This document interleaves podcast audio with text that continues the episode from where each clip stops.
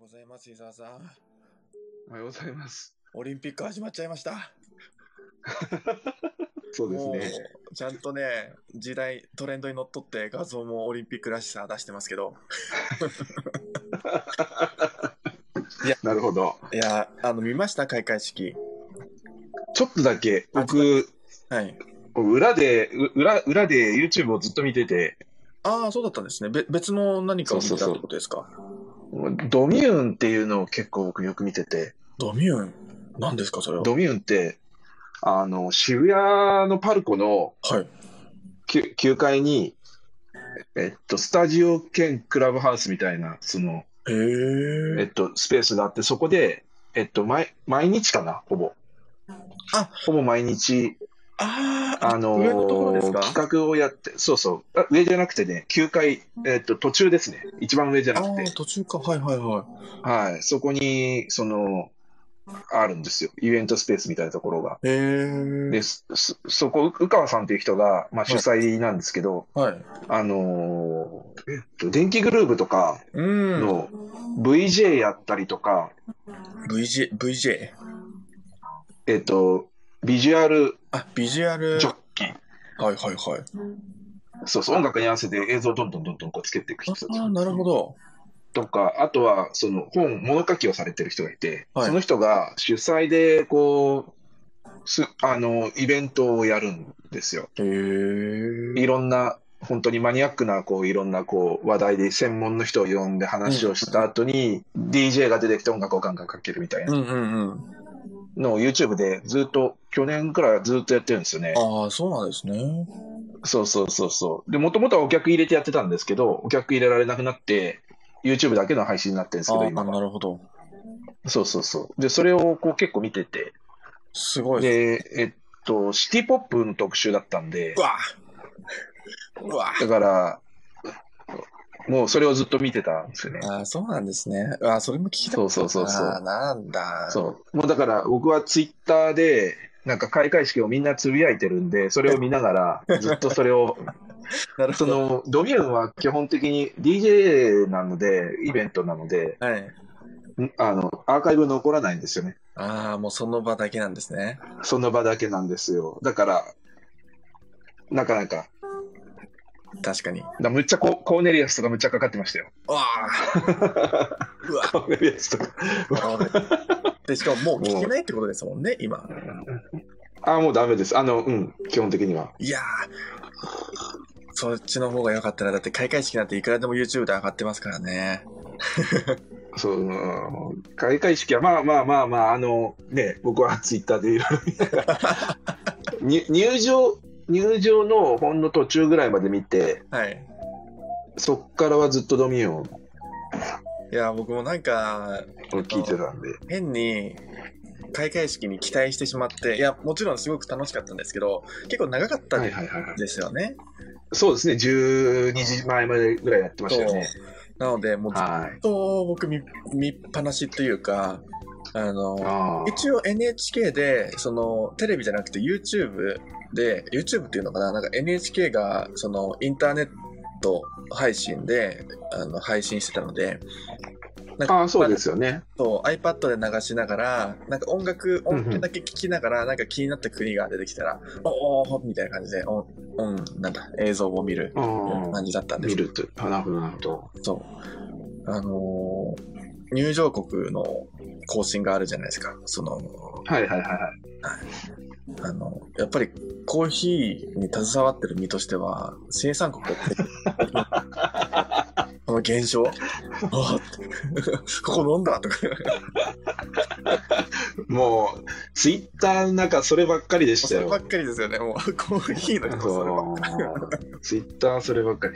僕、だから、その、そのドミューンっていうイベントは、まあ、宇川さんって人がこう主催でやるんですけど、り。はい。ドミューンに関連することをつぶやくと、宇川さんが全部リツイートしてるんですね。ああ、そうなん本です。当に全部リツイートするんですごいことになるんですよタイムラインがだからそれをこうとそれとオリンピックとごっちゃになってもうはいは本い当はいにもうカオスですよ、いや、そうカなんオでスカオすスね。絶対オリンピックを見ずに、他のなんか、あの、チャンネルとか、そういうドミューンとか見てる方っているんだろうなって思いながら、なんか僕はついついちょっとオリンピック見ちゃって、 なるほど、なるほど。いやね、ほとんどの人は多分オリンピックを見てたと思うんですけど、そうですけどね。だから、そうそうそ Twitter う。僕ちょっとね、あ、あ、そう、はい。ツイッター上で伊沢さんコーヒー、あれ、コーヒー、確かコーヒーでフォローしたはずだよ。なんかドミューンばっかつぶやいてるぞみたいな感じです。オリンピックでみんなコーヒーの、ああ、生産こう来たとか言ってる合間に伊沢さん、ドミューン、ドミューンって言ってたわけですよね。じゃあ僕はこう、コーヒーを入れた画像を載せて、はい。えっと、ドミューンってハッシュタグがあるんですけど、はいはいはい。ハッシュタグをつけずに、ドミューン見ながらコ、コーヒー飲みながらドミューン見るのいいねみたいなことをつぶやいてて、絶対これだけはリツイートすんなよと思ったらリツイートされましたよ。もう、ハッシュタグどころで、普通にもう、ワード検索として、 そうそう。もうエエゴサーチじゃないかと思いながら。すごいですね。もそうただ、すすごいのは、まあちょっとこれはそのイベントの話からずれちゃうんですけど、う。 はい。やっぱね、一体感が出るんですよね。ああ、なんていうんですか。その別に、そのドミューン一緒に見てる人を別にフォローしたいわけじゃないんですけど、うんうんうん。わかりますかねフォロー、フォローしたいわけいじゃや、わないんですかけりどま、すよ、わかりますよ。その時に、そのリツイートだけでその時の話題だけガンガン上げてくれると、うんうんうん。なんていうんですか、その、こう、ね、まあ、いろんな人の発言が目に入って、うんうん。面白いっていう。いやそうそでうすそねうそうそうだ誰かがやってくれないといけないんですけど、その主催の人が、うんうんうん。イベントをす進進行しながらリツイートしまくるっていう。だうんうん うん。から YouTube でその人が進行を始めると、いきなりリツイートが止まるんですよ。なるほ ど。で、その人の進行から外れると、リツイートがバーってまたリツイートが始まる っていうそういう感じです。面白いんですよ。ね、それこそ、このコーヒーを読む日曜日でも、僕が気づかない間にとか、皆さんが実はちょっとコーヒーを読む日曜日でツイートをしてた時に、僕が何もリツイートとかししてないと、なんだろうな、そこまでで終わっちゃうけど、例えば僕がツイッター見ながらとか、リツイートしてたら、あ、なんだろうなんだろうって気になるっていうか感じですよね。そうそうそうそう、面白いですよ。ねうん。だからこう、なんていうんですか、その、コーヒーをむ、これを聞きながら、まあ、あんまり何か喋りたいことはないかもしれないですけど、うんうん、うん。そういうのをこうリアルタイムでですね、こうツイッターとかでツイートしてくれるしてくれたりすると、僕らがそれをリツイートするっていう感じですね、そうです合ね。間に。うだん からナグさんがわーって喋ってる合間に、僕はこう、こちらで見て、あ来たと思ったらリツイートするみたいな。なるほど。コーヒーを読む日曜日でこうハッシュタグでこうあのつぶやいてくれたらそれを漏れなくリツイートするみたいな感じですね。あの、僕もちゃんと今パソコンでツイッター開いてますからね。 バッチリ、あの、いただきますので。あのーまた全然話変わっちゃうんですけど、はい。えっと、ツイッターって何、何で、何かソフト使ってますツイッターのオフィシャルのソフト使ってますそうですね。えっと、プラグツイインッ、ター見るときって。そんな、あ、プラグイン。プラグ、いや、特に何も使ってないですね。もう本当に、おーなんだ、アプリ。そうはいで。すね。ああ、なるほど、なるほあ、あとど。えね、っと、ツイッターって2つ。なんかソーシャル、はいはい。なんだっけな、なんか、あの、ツイッターのこの、なんていうんですか、インプレッションとか見れるやつ、まあ、なんか昔使ったことありますけど、まあ、それ、それぐらいかな。あのー僕使ってるパソコン用で、パソコンで見るとき使ってるソフトがあって、はいはいあツイッターってオフィシャルで2種類、こう、あるんですね、見方が。え、そうなんですか。そのそうそうウェブで見る方法と、えっと、ツイートデックっていう、はいはいはい。あのえっと、2つこう見る方法があるんですよ。ええで、ツイートデックっていうのが、ちょっとなんていうか、専門的っていうか、はいはいはい。あのえっと、いくつかこうタイムラインをいくつかこう表示させとけるっていうええのがあるんですけど、例えば、僕い一番左にこうメインのタイムラインがあって、はい。えっと、次にノーティフィケーション。ノーティフィケーションっていうのはあれですね、あの通知ですね。はいはいはい。で、あと、検索ワードで、いくつか僕が気になるワードをいくつか検索ワードに載せてて、F1 とか、はい。こう、いくつか検索ワード載せたやつが、その後に続いててっていうのがあるんですよ。ええいうふうに、こう、横にこう、タイムラインを横に並べて見れるっていうああ、面ツ白イーい。トデックってそういう、うん、そうすると結構なんていうんですかそのワードでとかハッシュタグであののこう漏れなくこうタイムラインみたいな感じで表示できるみたいな機能があってああ。すごい。そんな。そうこれはねテックですかツイートデデックですね綴りはつ。 DECK ですねああ。そうそうそそうそううそうそうまたちょっとどっかで相談しようそう紹介しようかはい、ツイートテック。そうそうそうツイートデックあのこれが結構便利で、ええあのえツイッターはこれをパソコンではずっとそれを見ててはいはいはい。いくつか気になるワードをそれであの例えばですけどライブ情報とかをいち早くこうゲットしたいから例えば海外の気になってるアーティストの来日情報とかをこうあのチェックしたいんでええその人のこうお和検索とかもできるんでツイッターってそうなんですね。そうそうそうこういうここのこのいくつかのこのワードでヒットしたやつ全部このタイムラインに流すとかはあ。なんかそういうタイムラインじゃないですけどそこに流すとかそういうふうなことができてこれは結構便利ですよ便利そうですね。僕、一個ずつただコーヒーとかでやっちゃうと、もうあの最すごいことになるの であのすごいことになりそうですね。滝のように永遠に流れてる ので我と見えないんであれなんですけどへえ。だから、自分がフォローしている以外の、その、ワードとか、その、フォロワーさんとかの、なんだろう、そのワ、ワード検索じゃないですけど、そういうテーマに沿って、そうそういそうろそ、いうろいろ見れるってうこんね、。それだけのそのワードでヒットしたツイートだけがこうリアルタイムに更新で見れるっていうことうへえ。面白い。面白いですよ面白い。面白いんですよ全然僕ちょっとまた紹介しましょうかはねい、全然検索しても出てこなくて、またちょっと教えてください。はいはあ、あコーヒーを読む日曜日でとりあえずワード置いとこうか、何うんうもん、何まも、あ、僕とナブさんしかないはい。いや、全然、全然いいいいですけどね。へえ、思っはいた。そういう機能もあるんですね。そうですね。これも、うん、そうそいや、なう。んとか、りあえず皆さん誰か、こう、公表にも日曜日でツイートしたら、僕の今タイムラインにこう現れるっていう。すごいな。後輩に置いとくか。はい。これって、日そうですね。本でも見れますよね。なんか僕、もちろんもちろん、うんツイッターのへえメインの機能で、はそうなんですね。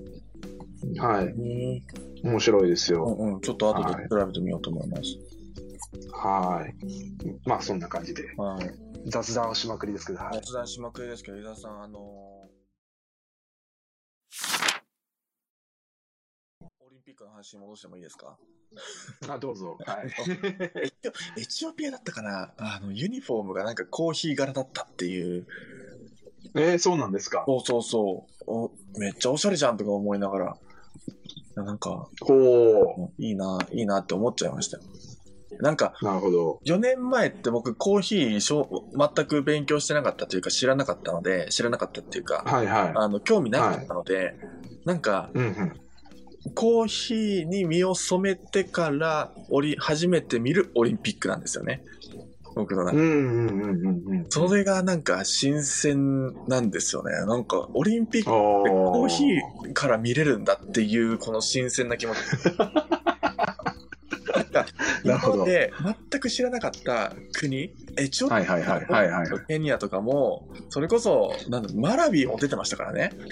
なんか、マロイ出てましたね。はい。そう出てて今まではい全く知らなかったのに、コーヒーで知ることができてその国の人たちが出るとなんか応援したくなるっていうこの不思議な気持ちなんか、大体、どこら辺に国があるか分かってるようになったことないです。いやーそうなんですよ例えば、マラウィだったら、アフリカのこの辺だよな、とそか、うそうそううんそうなんでね、すよ、こそうれがあ中米だよな、とか、うんそれが面白くてなるほど。うんうそそうなんですよねなんか成長したなう。って、うん今までアフアフリカなのか南アメリカなのか分からなかった国が大体分かるようになるっていう。そうそうそうそうなんですよはい。面白いですね。 すごい成長ですよ 僕の中ではなるほど。なんか今日の記事もオリンピックについて出れるかなとは思いましたけど、まあ来月来週かな来週にはなるかもしれないですけど、そうですね。うん。オリンピックではないんですけど、はい。 オリンピックの後に、あの、テレビ東京で、えっと、孤独のグルメがやってたんですけど、ああ、なるほど。パナマ大使館に行って、ほう。 芸者飲んでましたよ。やばそ井の頭五郎が。う。すごいですね。 それ、めちゃくちゃ熱いですね、その回。面白い、面白いですよ。 えー、なんて言ったんだろうな、コーヒー飲んで、この芸者飲んで。 気になるな。あの、もう、す酸っぱいです。あおおいしおいしいですね、みたいな、そうそういう、こう、あの、コーヒーからオリンピックを見るっていうね、そういう楽しみ方もあるよっていうところなんですけど、まあ皆さんお家で、はい、お家でお過ごしかと思いますので、お家じゃなくても、なんか、なんかちょっと、なかったですけどね、その、なんだ、僕全然都心から離れてるので、あの、ドローン、ドローン生で見たかったなっていう気持ちが、 すごかった。ああ、えっと、百何十機でしたっけそうそうそう。びっですよね。くりしました。もう鳥肌ちゃっあとで、あとツイッターで画像を見た。た。はい。なんか前日練習してたんですよね、あ、そうみ。たいですね。でそれをこう、あの、ツイートしてる人が多かったですね。うーん。営業しながらお客さんと聞いてます。えあれ、ケイタのお店って、えっ、と、どこでしたっけもう宣伝、宣伝しまくっちゃってください、この場でも。あの、こー、こそうにで来て、すね。ここに来てくれてる人はみんなコーヒー大好きな人なので。じゃあ、はい。木原さんもおはようございます。おはようございまなんす。ですよ。まあ、じゃあそろそろね、本題に入っていきましょうか。テツさん、じゃあそろそろますえ行きましょうか。はい。はい、行きましょう。あ、そうか、学芸大ですね。あ、学芸大か。えっ、と、東急東横線の学芸大駅ですね。皆さん、あの、もし今日お時間あったら、玉系コーヒー行ってみてください。めちゃくちゃ美味しいコーヒーが出ておりますので、エアロプレスで行くのかな、多分、いろんな入れ方してると思いますけど、彼はエアロプレス2000、何年だっけ ?2019 年 ?2018 年 ?2019 年の日本エアロプレス大会で2位取った、えー大学生。あれ、大学生だっけ今。どっち、え、大学生す卒業したのかなもう、もう卒業、 卒業されてます。 卒業されてます。 OK はい。卒業しましたね。えーですので、皆さんぜひ寄ってみてください。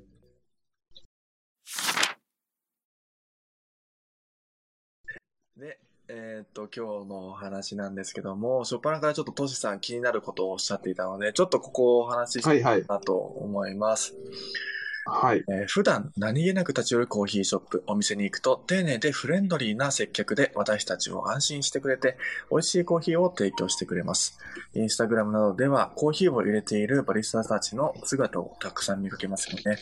そんなバリスタたちが何を考えながらどんな動きで私たちにコーヒーを準備してくれているのか考えたことはありますか実はカウンターの内側では手足を動かしながら脳をフル回転させて様々なタスクを同時進行でこなしています。その様子がわかるブログが東京のオニバスコーヒーさんより先日公開されていました。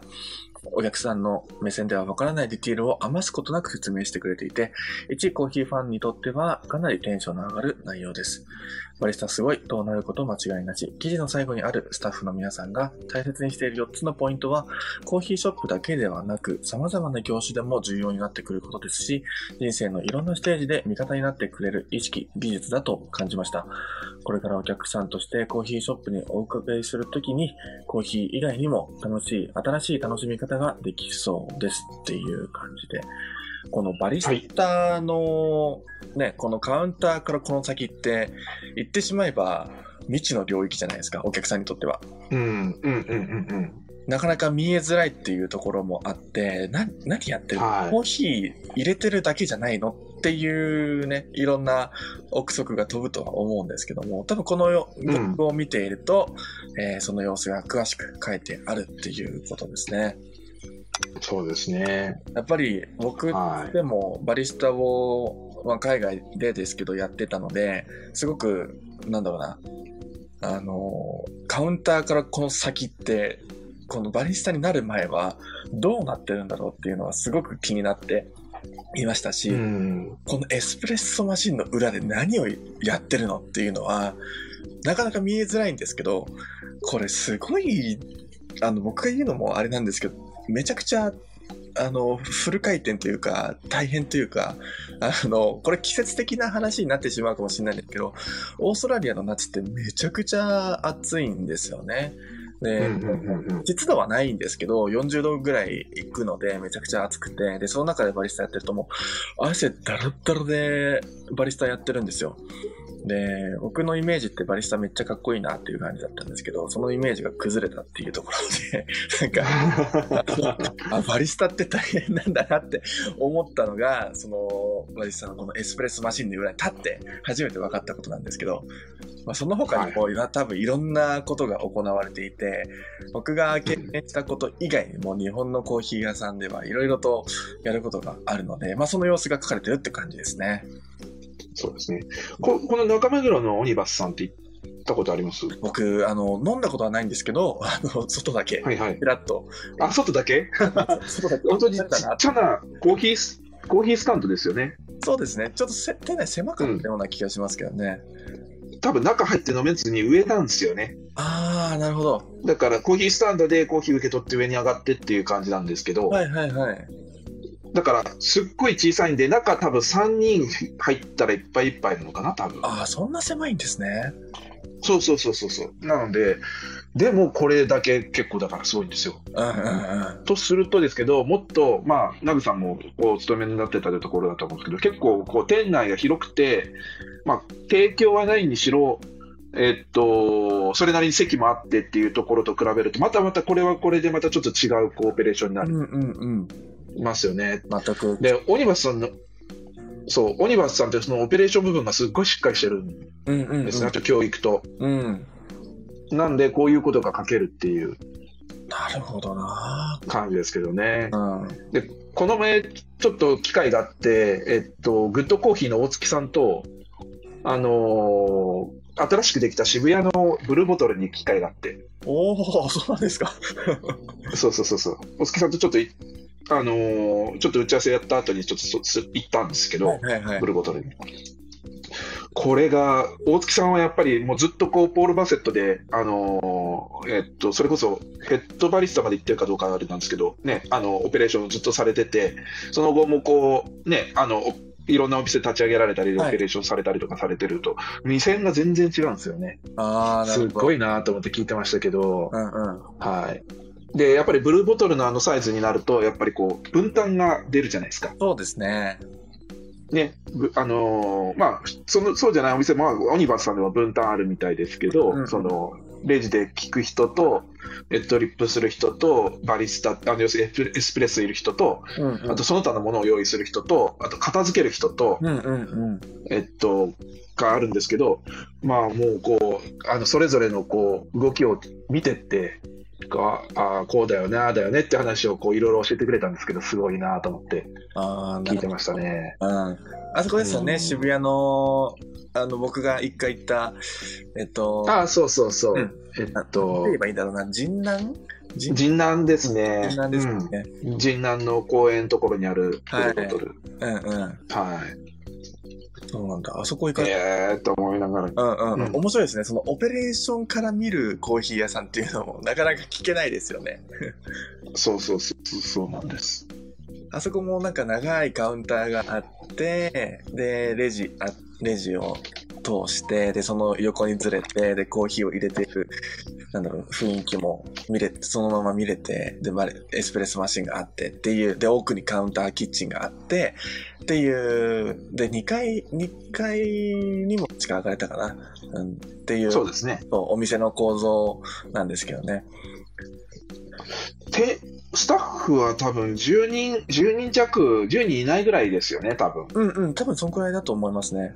そうですね。あのサイズだとそれぐらい、10人いないぐらいだと思うんですけど、はい。その中に、こう、なんていうんですか、こう、あの、10人とかになる人を動かそうと思うと、やっぱりこうマネジメントする人が必要だと思うんですけど、うんうんうん、ブルーボトルって、見てた感じ、いないんですよね。あなんあ、かこう、後ろから見て、ああだこうだ言ってる人いないなと思って見てて、うんうんうん。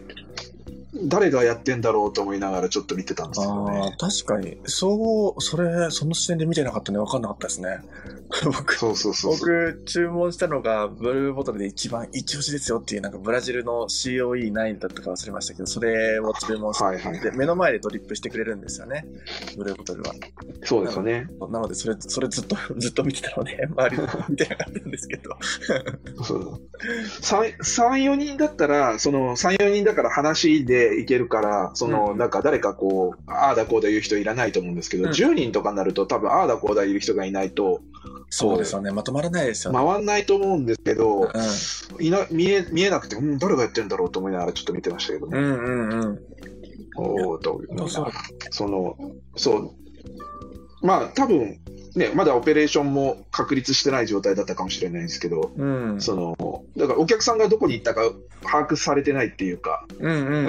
あの、あの1杯、ブルーボトルだって1杯頼むと大体5分から5、6分かかるんですよね、多分1杯出るまでに。うんうんうん。だだとすると、その間にお客さんどっか行っちゃうんで、そうですね。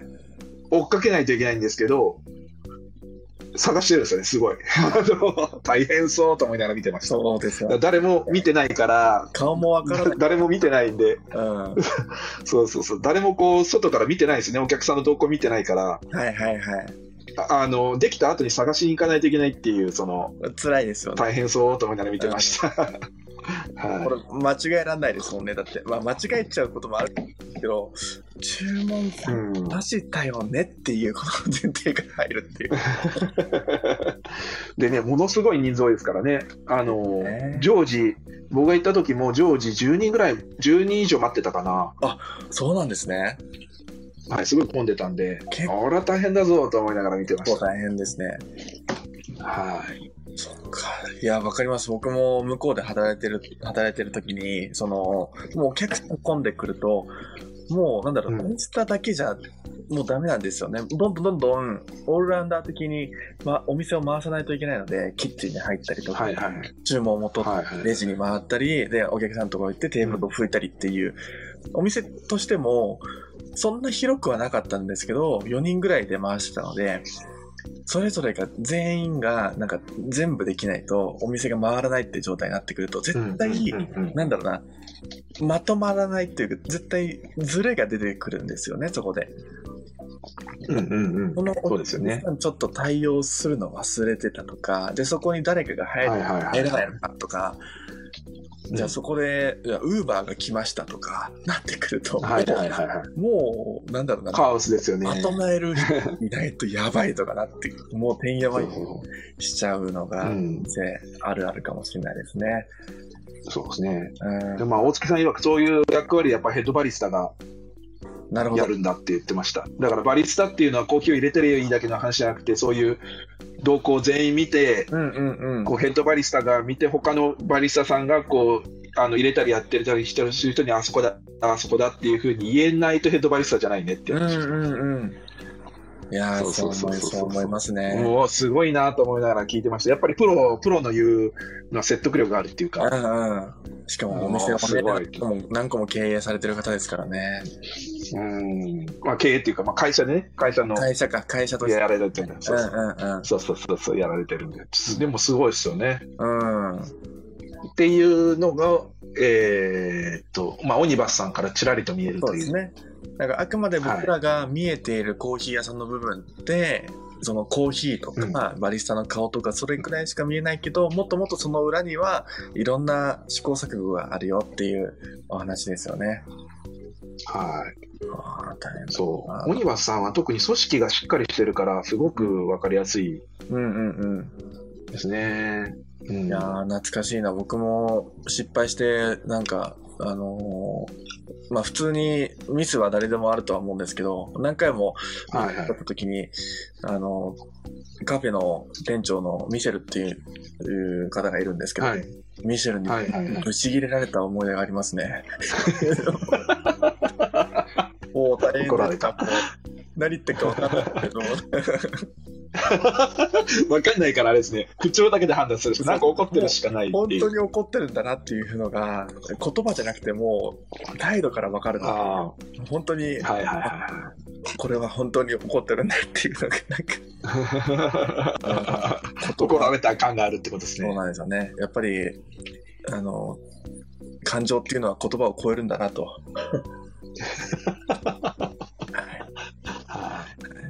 いう感じですね。 じゃあ、世界のコーヒーニュース行ってみましょう。うわ、これも面白いい。ですね。コはーヒーのお誘いにノーというにはっていうところで、い。はい。あーこれ面白いですね。これちょっと読んでいきましょう。え1年以上に及ぶ外出、外出自粛やワークフロムホームを経て、自身の内向的な側面に気づいたという方も少なくはないのではないでしょうか。ワクチン接種が広がる一方で、コロナ以前の生活様式に戻ることに不安を抱く人も増える中、コーヒーのお誘いにノーというにはと題されたこちらの記事では、自尊心を保ちながら乗り気ではないお誘いを断る方法について紹介されています。記事のアドバイスは主に以下の6つ。あらかじめ大切にしたい価値観を整理しておく。人生の限られた予算、優先事項や時間の使い方について考える。社会不、社会、社交不安障害や認知行動療法について考える。イエスと答えたら心身ともにその場にいる。お断り文のひな形を準備しておく。断るという行為のハードルを下げておく。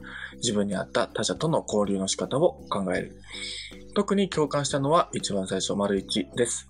この点について自分が本当に有意義だと感じることを選ぶためにコロナ以前の生活で最も恋しいことは何かコロナ生活でも大切にしたいことは何かといった自分への問いかけを重ねることが重要だと述べられています。パンデミックによって私たち一人一人が現在進行形で大きな変化を経験しているからこそ自分の心の動きや価値観の変化と向き合い、自己理解を深めることは、回り回って他者との誠実な関係を築くことにつながるのです。しかし、日々変化し続けるからこそ、ある時点での自分の価値観を固定的なものとして捉えないように気をつけなければいけません。その時のありたい姿は、時として未来の自分のあるべき姿という縛りになる、なり得るからこそ、生活の中で意識的に立ち止まる時間を設け、自分との対話を重ねる習慣が重要なのだと考えさせられます。大切な人たちとのコーヒータイムとともに、自分のためのコーヒーブレイクも大切にしていきたいですねっていうところで、ね、この6つの、えーアドバイス、いいですよね。なんか、コーヒーのお誘いにノーというにはっていうところで、なんか僕も一番最初の、なんていうんですか、丸一のあらかじめ大切にしたい価値観を整理しておくっていうのは大切なポイントだなって思いましたね。うん、あのーまあ、こういうご時世なのでね、やっぱりこう、お誘いがあったとしてもね、やっぱりこう、そう行きたいなと思いながらも、やっぱりちょっとなっていうそうそうね、あありますよね、やっぱりそうね。なんですよね。だから誘う側としても、なんか気をつけたいというか、もちろん直接会えなくはないとは思うんですけど、もし気になるのであればオンラインでもお話ししましょうっていう、なんかそういう選択肢を与えてあげるのもいいのかなとは思いました、僕は。そうですね。うん、確かに。そうなんです。うん。まあ、でもなんか、そうそうそうそう。ねえ今はすごくその境界線があっちゃいけないっていうその線引きっていうのがもうなんかあやふやになってきて難しいところですけどねもうだから、難しいです。逆に、うん、逆に今度誘ってほしいっていうのもありますしね。ああそうですねなんていうんですか。あーそうそうそうそうそうそういやそうそう。本当そうですそういうのもあるんでね、なかなかこう、誘われなかったこともあれだし、誘ってくれるのもあれだしみたいな、そ の、そうそうそう非常に微妙な線引きがありますよね。はい言い言い出しづらいですよね、うんなんかそれもさ誘ってくれませんかっていうのはなかなか なんだろうな誘ってくれませんかとね、言えないから、言えないやっぱりかかね。そうそうそうそう。でもそう誘ってほしいな、どっちなんだろうっていうのを探り探りいかないといけないっていうのが、その、いや、ね、難しいところでね。さらにその、その時の状況にもよるしってういんううね。んうん普段だったらいいんだけど、この日はちょっととか、今はちょっとこう、ね、感染者数も増えてきてるから、ちょっと今はとかっていう時とか、うんまあ、難しいですよね。だから断る時に、なんていうんですか、こう、かんあんまりこう気兼ねなく断れる状況っていうのは、ね、いいいいことですよね。ああ確かにそうですねうんうん、その断りやすくするっていうのもなんか気遣いの一つですよね。そうですねうん。。あはい。いや、ね、皆さんも多分いろんな、まあ、あのいろんなこう社会生活の中でそういうことってあったと思うんですけど、うん。だから僕とかお酒が飲めないんで、うんうんうん。こう、会社でね、飲み会、飲みに行こうよみたいな誘いをする人がいたりするときに、どう断ったらいいかみたいな話あるんですよね、やっぱりね。あそうですよね。ねよっぽど気乗り、うん、そうなんです。お酒飲まないんで、やっぱり、あの、うんこう、なんていうんですか。えーなまあ、い行く、行きたいなと思うときもあるし、行きたくないなと思うときもあるっていう感じなんですよね。う。うんんだからそれに対してどうこうあの自分の意思を伝えていくかっていうのはねあのまあ普段からあったわけなんですけどいや、そうです。特に最近そうですよね、うん。なんか、そうそうすそうごく僕としては、それこそその、どっちかっていうと誘ってほしいっていう気持ちの方が強くて、それこそなんかああなるほどそうじゃない、こういうコミュニティの人たちって、やっぱりそれぞれ価値観が違うじゃないですか。で、その人はいはいはいのはい価値観を全て汲み取ることは絶対不可能だと思いますけど、でも少しでも理解うんした上で、尊重した上で、なんか、あの、こちらから、なんだろうな、誘ったりとかするのって、すごく気を使うなぁと思いつつも、なんかこういう世の中になっちゃったのかなっていう、なんか、辛さもありますね。 なんか、それを考えまあそうなですきねゃいけないっていう。うん。そうそうそうそう僕なんかどっちかっていうと誘う派方なんですよはいはい。いろんな人に声をかける方なのうで、んうんえっと逆に言うと断れ慣れてる断られ慣れてるっていうああ、なるほど。そうそうダメあの断られることも頭に置きつつ誘ってるので、うんうん。あ、断られたら、まあそうかと。まあそうだよね、みたういんな。っうん。ていうのになってるんで、別にいいんですけど、うん。みんながみんなそういうわけじゃない。やっぱりね、さ断られるとちょっとがっかりするところもあると思うので、うんうん。うん。っていうっていうののもってありますよねって。あの、伊沢さん、思いあますよねの、神保町のコーヒー屋さん連れてってください。どこだ神田ブラジルの話ですね。あのブラジル。はい誘ってください。お願いします。誘ってください。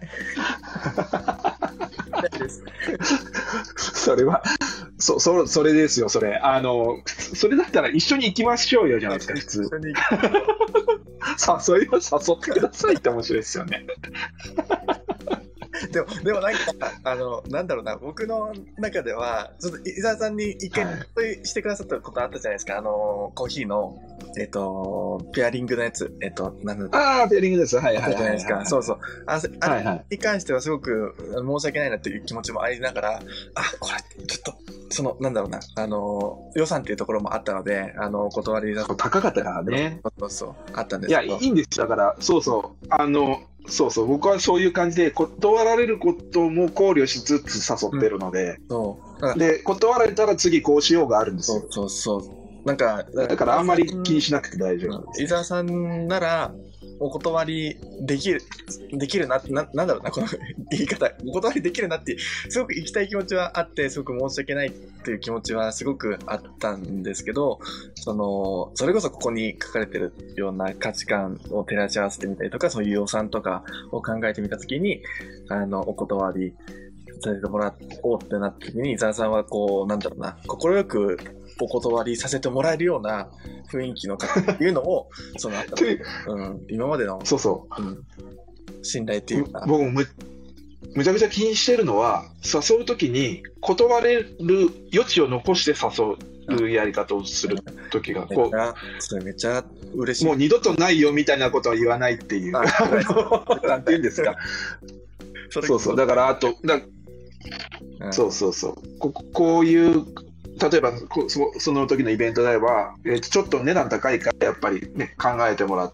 て、もしよさよよく感じだったらっていうような感じで誘ってると思うんですよね。うんうんあのこう断ってもいい余地を残して誘うっていう方は、誘う側としては、ちょっと気を使うといいことかななとうん思いますね。うんうんよかったらどうみたいな。そうですよね。はあの、だから、伊沢さん、もし、神田ブラジルも、あの、お断りしても大丈夫ですので。い。何の話でしょうか、ね、神田ブラ行っジてルくねださい。はい。面白い。はそうい。神田ブラジル、いいですね。そう神田ブラジル行きたい。はそ人で行く勇気は、なんか、なんだろうな、ちょっとないんですよ。その、ガンあーなるほどブラジルの雰囲気に、はいが多分、あの、マッチしないはずなので、なんだろうな、たまだ大人の、大人のアダルティーさが足りないって思ってる僕、カンタブラジル行ってた時22、3でしたけどのね。で。えぇえぇ衝撃なんですけど。そんな、まあまあまあ、いいです、いいです。あお若い時に行かれてたんですね。東京来てすぐですからね。あそうなんですね。はい。あ、東京来てすぐ時々です。あまあまあまあ、行きましょう、行きましょう。ぜひぜひはい。行きましょう。あの行き皆ましょ皆さんももし、あのーお誘いしていただけるのであれば、あのおお願いします。お誘ってください。う。自分から誘いに行かないっていうね。自分が誘いに行けないっていうこのこういう。ちょっとあの弱い心の持ち主ガラスのハートの名倉でございます。はい。はい、ははいい、じゃあ、はい次の記事いこうと思います。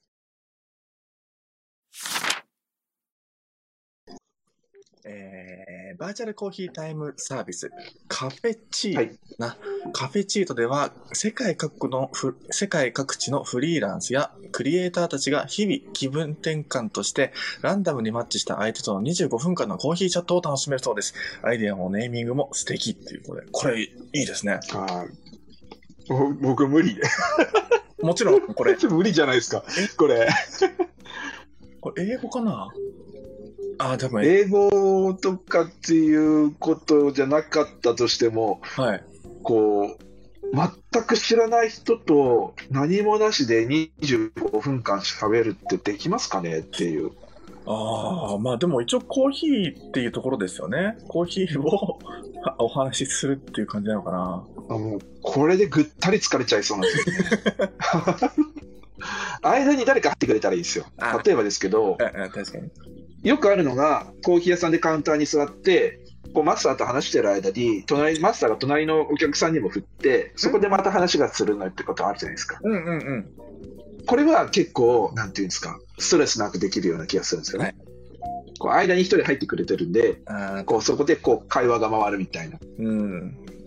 でもこれって本当にマンツーとかですかね。わわかんないですツけーどマ。ンなイメージありますし、なんか、多分今まで参加してくれた人たちの、あの、顔写真とかがマップに現れてるんですよね。まあこれが本当おわーかんないけど、日本は残念ながらないっていう。多分まあ ね。ちょっとビビり散らかすような感じですけどね。いやー、これ、そう、多分、うん、おは、なん、なんだろうな、話続かなくなった時、ちょっと辛いですよね。辛いですうんし、その、その頭を、どんな話しようかって頭がガンガン回ると思うんで、そうですね。もう全然リラックスにならないっていうか、いらないことじゃないですよね。もう、クリエイクリエイティブを超えた、なんか、もう、すごいことになりそう。カオス、カオス。うんそうなんですよ。ただね、別の、ちょっとまた話、鑑定するんですけど、はいあの、前ちょっとちらっと見た記事で、あの、人間は人と話すことによって、えーっと、幸福感を得てるっていううんうんうん。のがあって、えっと、このコロナ禍になってこう人と話す人と触れ合うこうせ接触する機会が減ったんはいですけど、あのーこうえっと人と話さないことになったことによってこうまあ影響が出出ちゃったような人、まあ、のこう分析をすると外交的な人と内向的な人とどっちが方がこうそう影響が出てるかなというと内向的な人の方が影響出てああ、るなるほど。そうなんですよ。もうそもそも元か元からあんまりこうそこまで人と接するのはなーって苦手感を持ってる人の方が実は影響が出てるうんうんうとんこ。ろがあって、外交的な人はもしかしたらこのコロナ禍の話であっても結構まあバンバン言ってるからかもしれないんですけどうんうんうん。要するにな内向的な人であってもやっぱりこの人と接したり話したりっていうこう自分の中のこの空間を持っててはい。それがなくなるとやっぱしんどいっていう。うんうんうん。のがこう出てるんですよね。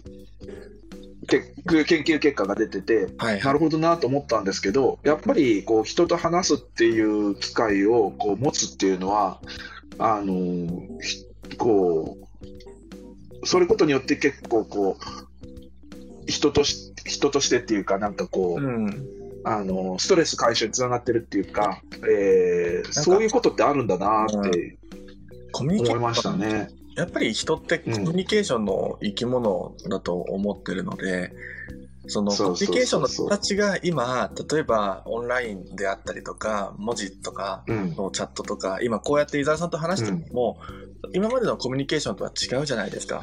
この、はいはなんい。ていうんですか、ラジオ。はいラジオじゃないけど、ライブ放送で、電話みたいなうんうん感じうん、で、でもその電話はみんなに聞かれてるっていう、まあ、はいはい少し新しいコミュニケーションの形になってるけど、結局は人と喋ることが、この人間にとってはなくてはならない活動の一つっそう。てことですよねそう。ね、そのその人の存在をこう認識してうん。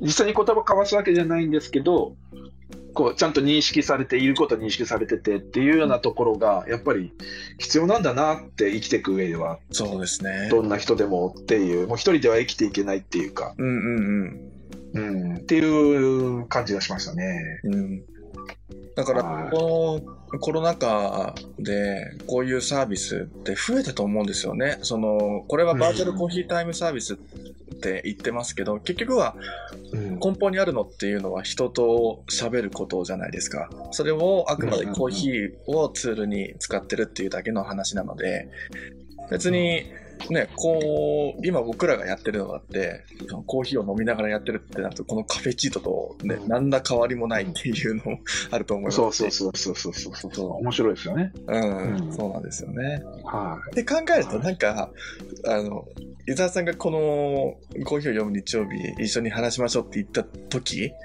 どういう気い、持ちはい、はい。あって思っちゃ思っちゃいました。だって、全く知らないわけじゃないですか、僕ら。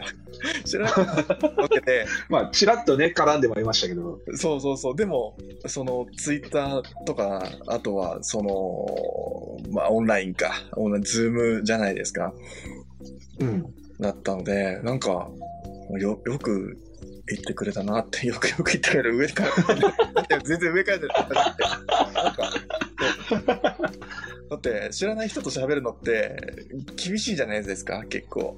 まあ、知知ってたっていうのかな、なんて、なんて言うんでしょうね。でも、すごく僕としては嬉しかったので、あの、あよかったないや。でもあれですよやっぱり面白す活動的に面白そうだなっていうのあるじゃないですかやっぱうり、んうんうん。うんっていうのがあって一人あと一人だとしんどそうだなっていうのがあって確かに人だったらもう、もう消えてますよ、これ。ぜこれ一人でやるの大変だよなっていうのがあってそうですねであとなんかこうペアでやってるような配信ってそこまで多くはなかったやついくつかはあってうんうんうん。でそれ聞いてるとやっぱりこうなんつうかこう話題が展開してるのは面白いなと思って、うんうんったうん。りとか、うんそれこそこう、ね、どんどん脱線していってなんかめ、なんか変な、別の全然違う話してたりとかするっていう いや、本当そうですね。とか、うん、うん面白いなっていうのもあったし、まあまあ、そんな感じですよね。うんうん。はい。そう、だからすごく僕としては、あの、なんか急、急ですけど感謝してます。ありがとうござい ます。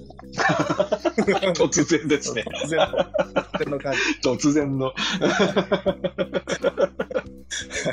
ははい、じゃあい。次。いいやいや、こちらこそですわ。はやいい。やいやいや。次の記事いこうと思います。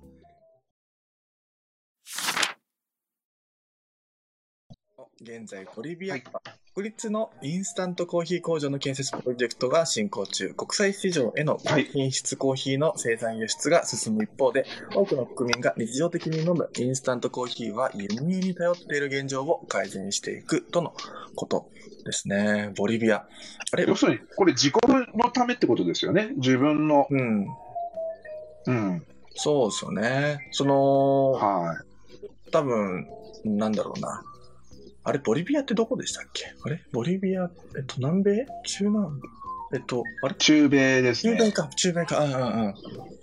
はい。えっと、僕最近、あれ、ボリビア、ボリビアか、ボリビアのなんか記事を最近読んで、全日本航空協会がなんか雑誌だ出してるんですよ。で、なんかその記事をたまたま読んだことが最近あって、あ、そうですね、ボリビア。あボリビア、南米ですね。ブラジルの横ですね。あペルーの下ね。うん。そうそうそう、はいボリビアのコーヒーについて読む機会があったので、なんかボリビアってちょ COE 開かれてたんですけど、それがあうの、ん。内政こ国のちょっとあの首相が変わったとかの問題でなくなって、うで、独自の、はい。なんかカフェプレジデンシャルっていう、なんか独自のし業界が今も開かれてるっていうのを、うん。うん。そう、ボリビア最近僕の中では熱い、熱い国なんですよ。うわ頑張ってるなってボリビアね、ボリビアのコーヒー最近すごいんですよ。本当にボリビアっていうだけでも美味しいんじゃないかっていうぐらい、うんうんうん。もうすっごいんですよね、今、ボリビアのコーヒーって。だから、なんか、ほとんどが、ほとんどが結構アメリカに行ってしまうっていうのもあって、日本にはなかなかボリビアのコーヒーって出回ってないですよね。まあ、ボリビアの中でたは、まに、ううんんうんうんボリビアの中では、その、輸出国は第2位は日本らしいんですけど、もう第1位、はいはいはいはい圧倒的に6割、7割ぐらいはもうアメリカが占めてるらしいので、うんうん、うん、その中で日本に回ってくる分っていうのはちょっと少なかったりするんですけど、でもボリビアのコーヒー、うんこれ、この記事読んでる限り、本当に美味しいんじゃないのかなって、すごく期待値が高まって。いやーちょ超絶美味しいですよね。ああ。だそのかの有名なあのアグアグロタケシ農園っていうアグロタケシ。アグロタケシ農園っていうこう農園がありましてですねそこののコーヒーは本当に美味しい。 ああ、そうなんですね。はい。まあね、お値段もなかなかですけど、うんうんうんうん。でその中で国の需要も高まってるからこそ、この国レベルでインスタントコーヒー工場の建設プロジェクトが進んでるっていう、その流れですよね、おそらく。そうですね。うん。うわぁ、これ注目ですね。そうですね。まあ、インスタントコーヒーって僕もちょっとどうやってできてたろうってしっかり知らないんですけど、うんうんうん。なんかいろんなまあ日本で言えばそ、うん。そうですね。日本で言えば、その、えっと、ロブスターの品種を中心に、うんうん。えっと、こう、なんていうんですかね、こうコーヒー豆から、こう、がっつりエキスを出して、はい。えっと、それをこう、あの、乾燥させて固めるってうんいううんうん。感じと聞いたことがあるんですけど、ね、なんかだからそ、そこまでね、あの、なんかこう、香りがあったりとか美味しいっていうのではないんですけど、うんうん。どうなのかなと、こそうですよね。だから、多分はい国ごとで作り方も違って、まあ、どうな、どうなんでしょうわからないですけど、変わってくるかもしれないですし、もしこのボリビアのはいコーヒー豆を使っているとかなってくると、なんか、面白いですよね。その、ボう、リそうビでアすね。の、まあ、どういうコーヒーを作るかにもよると思いますけど、ね、はい。気になる、気になることですね。そうですねちょっと安く作んないといけないでしょうから、多分まうんあ、うん。やっぱりロブスターとかそういう大量こうに取れる品種使ってやるのかなとは思うんですうけんど、うんうんはいえっとタイトルにもありますありましたけど第62期王位王位戦7番勝負第3局に臨む藤井聡太王位が22日午前10時におやつに注文したのはマンゴーショートケーキとアイスコーヒーちなみに第2局ではフルーツはいはい。フルーツの盛り合わせとアイスコーヒーだったそうです。アイスコーヒーはどこのものだったんでしょうかって気になりますね。もうコーヒー、コーヒー屋さんがもうこれ狙いに行くんじゃないかな。藤井聡太にこのコーヒー飲ませたって言わせたいですもんね。言いたい。うちえにーっなってるんですと、そうですね。えーけど、また藤井聡太さんね、何歳ですか今、二十歳行ったんでしたっけあれ何歳だ今。いや、行ってないです、全然ですよ、ないね。ですよね。まだ。なはい。なんて渋い、こう、このおやつを、ショートケーキとアイスコーヒーっていう、このなんだろうな、いかにも、もう美味しそうな、そして大人な組み合わせですよね。そうですね。こう、今調べてますけど、そのモンブランに関しては、あ、このマンゴーショート、マンゴーショートケーキか。あ、第2曲ね。第1曲が、えっ、と、モンブランだったんだ。はいはいはい。 その話題しか出てなくて、でも、これすごいですね。アイスコーヒーのさすがに、アイスコーヒーの銘柄まではさすがに出てないですね。これ、これだって、一個人が 食べたおやつがニュースになるって、もうやばくないですかなんか。 ひどいな、ほらいやいや、あのーあれですよ、こう、藤井聡太さんに限らず、その将棋の時のこういうタイトル戦で、はい。その何食べた頼んだってみんな絶対ニュースになりますからね。ななんかか、カツ丼食ったとか、なんかそういうのがありましたよね、なんか。なかっとか、うな重ですとか、例えば、春さんが何食べたとか、た。はい。すごいですよね。それだけあ連動の、が。そうそうそうそう。それはもうね、話題になりますからね、絶対に。はい。ちなみにですけど、あの、あれ、なんだっけ。えっと、さっきも言いましたけど、孤独のグルメで井の頭五郎がパナマ大使館で飲んだのは、あの、パナマの言葉さんの言葉農園だったらしいっていう、だったらしい。どうでもいい情報です よねど。うでもあ、サザ、そうそう、サザコーヒーのコーヒーなんですよね。あ、サザコーヒーのおーいや僕サザコーヒーの名前があの最後のこうスタスタッフロールのところ出てくるんじゃないかと思ってずっと見てたんですけど出てこなかったんですよね。おーそう。そうそうただそう僕がそのドミーンを見ながらあのオリンピック終わってドミーンを見ながら行った時にはい。サザの社長があのつぶやいてたので、ああ、なるほど。はい、なんかであとしょ食後に出てきたのがギリシャコーヒーだったんですよ。ギリシャコーヒーですかへえ。そうでギリシャコーヒーって僕トルココーヒーだろうと思ったんですけどうんうんうん。あの、見たことありますかねあの、なんかこう、金属でできたカップみたいなのに入ってわか、りますよ、わかりますよ。長いこう、棒がついてて、うんうんうん。ね、あの、す炭の中でこう、炙って出すんですよね。そうですよね。なんか泡がブワーあれが出てきてて、うん。そうそう、泡がブワーって出てきて、で、それで、こう、あの、上積みを飲むっていう、はいはいはい。はい、コーヒーを飲んでたなぁと、へえ。あれは、そうそうそうそうそうそう、なんでパナ面白いですよ。パナマで、パナマ大使館でギリシャコーヒーを飲むのか、ちょっと不思議ですけどね。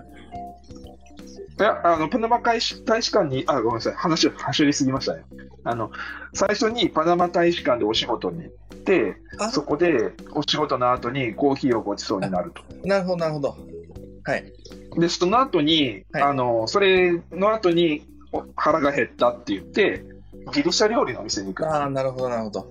すで、ギリシャ料理を食べてコーヒー、最後にギリシャコーヒーを飲むなんですけど、っていう、なるほど、そういう流れ。まあ、あの、うん、一応そういう流れ。うんうんうん。で、井の頭さんは基本的にそのパパナマのそのコーヒーの味は分からなくて、うん。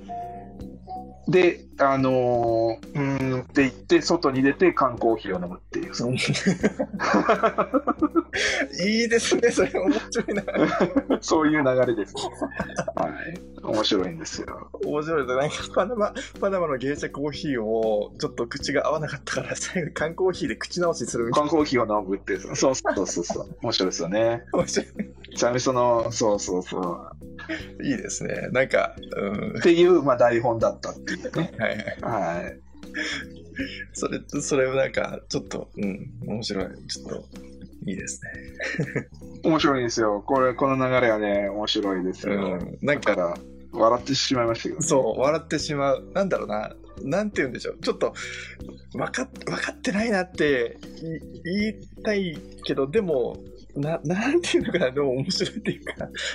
好きな流れですね、それは。そうそうそうそうう。ん面白い。サザコーヒーがツイートで、あの、孤独のグルメにパナ、あの、芸者コーヒー、あ、エリダ農園か。エリダ農園って、うんうんこの前のベストオンパナマ1位取ったとこですけど、うんうんうん去年かなうん。のコーヒー、一杯いくら相当じゃないです一か。杯5、6千円うんうんうん。うん。を提供したそうで。はあ、なるほど。面白い わ。いいですね。なんか、コーヒーを見に行ってるわけじゃないけど、そこにた出てくる、ふとしたコーヒーが、それこそパナマ芸者とかっていうのが出てくると、我々としてはそうそうそう大興奮、大興奮ですよね。うわーっていう。面白いですよ。面白い。パナマの芸者コーヒーですって言って出されるんですけどね。ああ、なるほど。本当かよと思ってたら、さざと影響だったっていう、その、本当だってなる。面白い。あ本物だわっていう、そ の、ダサくの日なら本当だって。本当だっつって。いいですね。ね、それが口に合わなくてコーヒー、あ缶コーヒーを飲むっていう缶コーヒーで最高の流れ。 最高。はい。もう本当に最高の流れで すよ。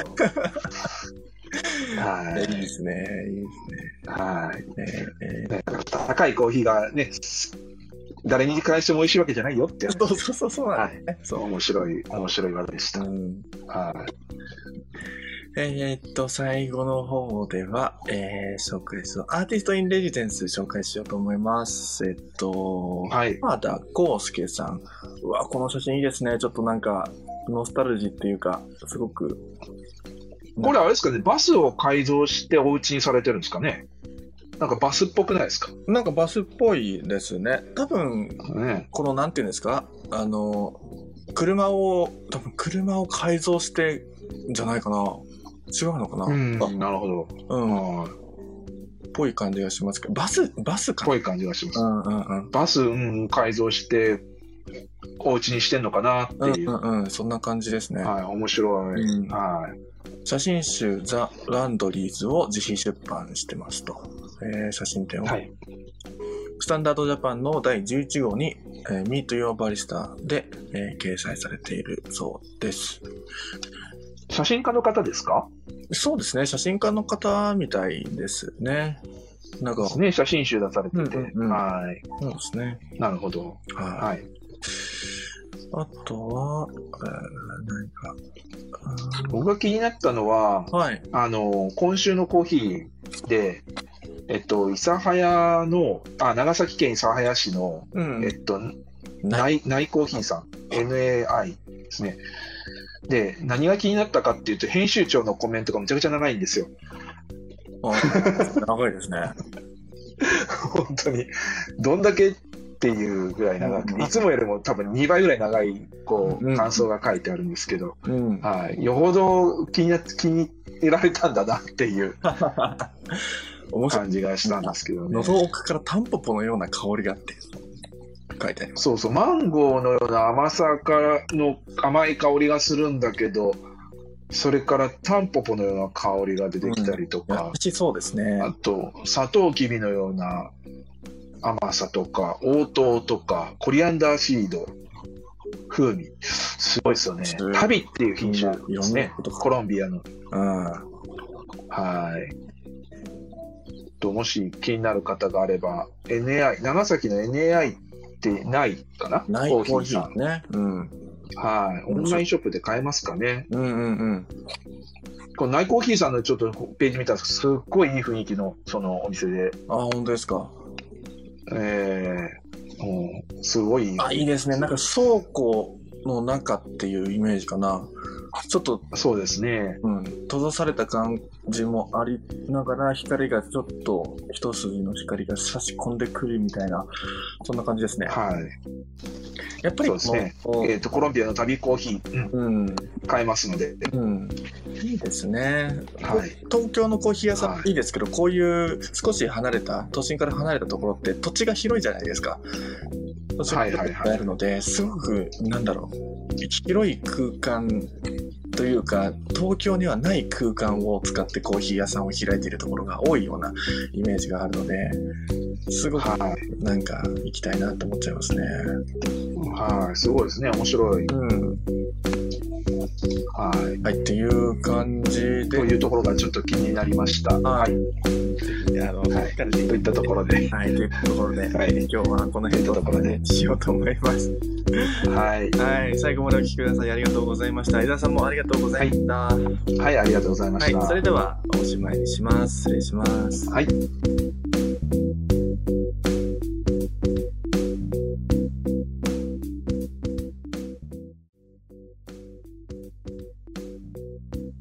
コーヒーを読む日曜に関するメッセージや感想は、ツイッターで、ハッシュタグ、コーヒーを読む日曜とつけてつぶやいてください。そしてこの放送は、ラジオアプリ、スタンド FM でライブ放送後、Spotify、YouTube、Apple Podcast で配信します。お好きなプラットフォームでコーヒーを飲みながら聞いてみてください